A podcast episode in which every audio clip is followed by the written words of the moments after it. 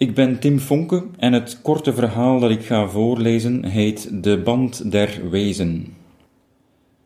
Ter oprichting van mijn rockgroep The Motherfucking Orphans met mezelf op gitaar en zang ontvang ik in mijn repetitieruimte een drummer en een bassiste in de gedaante van een mollige neger en een kleine blanke vrouw.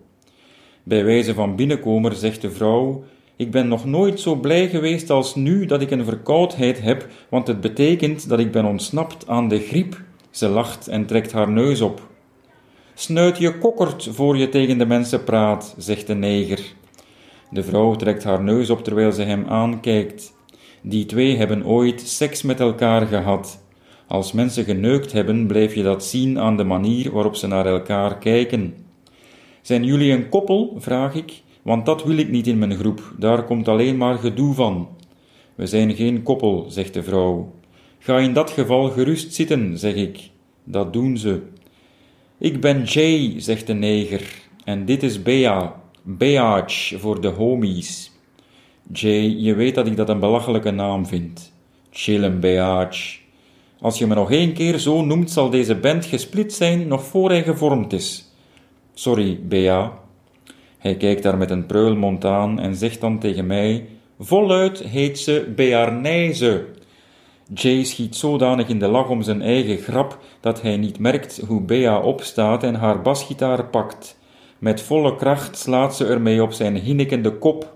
Jay valt voorover op de grond. Bea haalt opnieuw uit, ze krijst erbij. In deze kleine vrouw heeft zich iets opgestapeld dat er nu met een oerkracht uitkomt. Bij de derde slag ligt Jay's kop onder de bas, zoals een noot onder een hamer. Bea gooit de gitaar weg en kijkt me hijgend aan. Sorry, die Bearnaise was de druppel.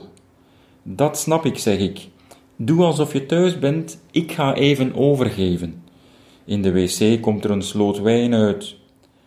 Ooit bedacht ik een verhaal over een singer-songwriter hij componeert zijn songs op de rand van zijn bed, maar geen enkele song bevalt hem.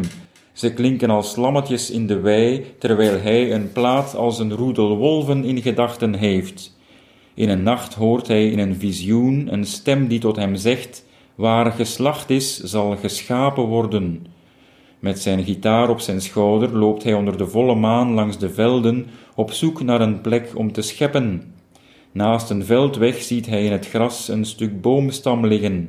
Een walm van verrotting slaat hem in het gezicht, een walm die hem aantrekt.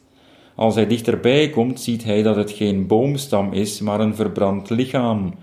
Helse muziek en duivelse verzen gieren door zijn lijf en zijn kop. Hij gaat wijdbeens op het lijk zitten en in één smerige gulp komt er een modderfokker van een song uit. Wanneer ik terugkom, zit Bea naar Jay te kijken. Ze trekt haar neus op. Toen ik hem leerde kennen, had hij niemand meer, zegt ze. Ik zorgde voor hem als een moeder.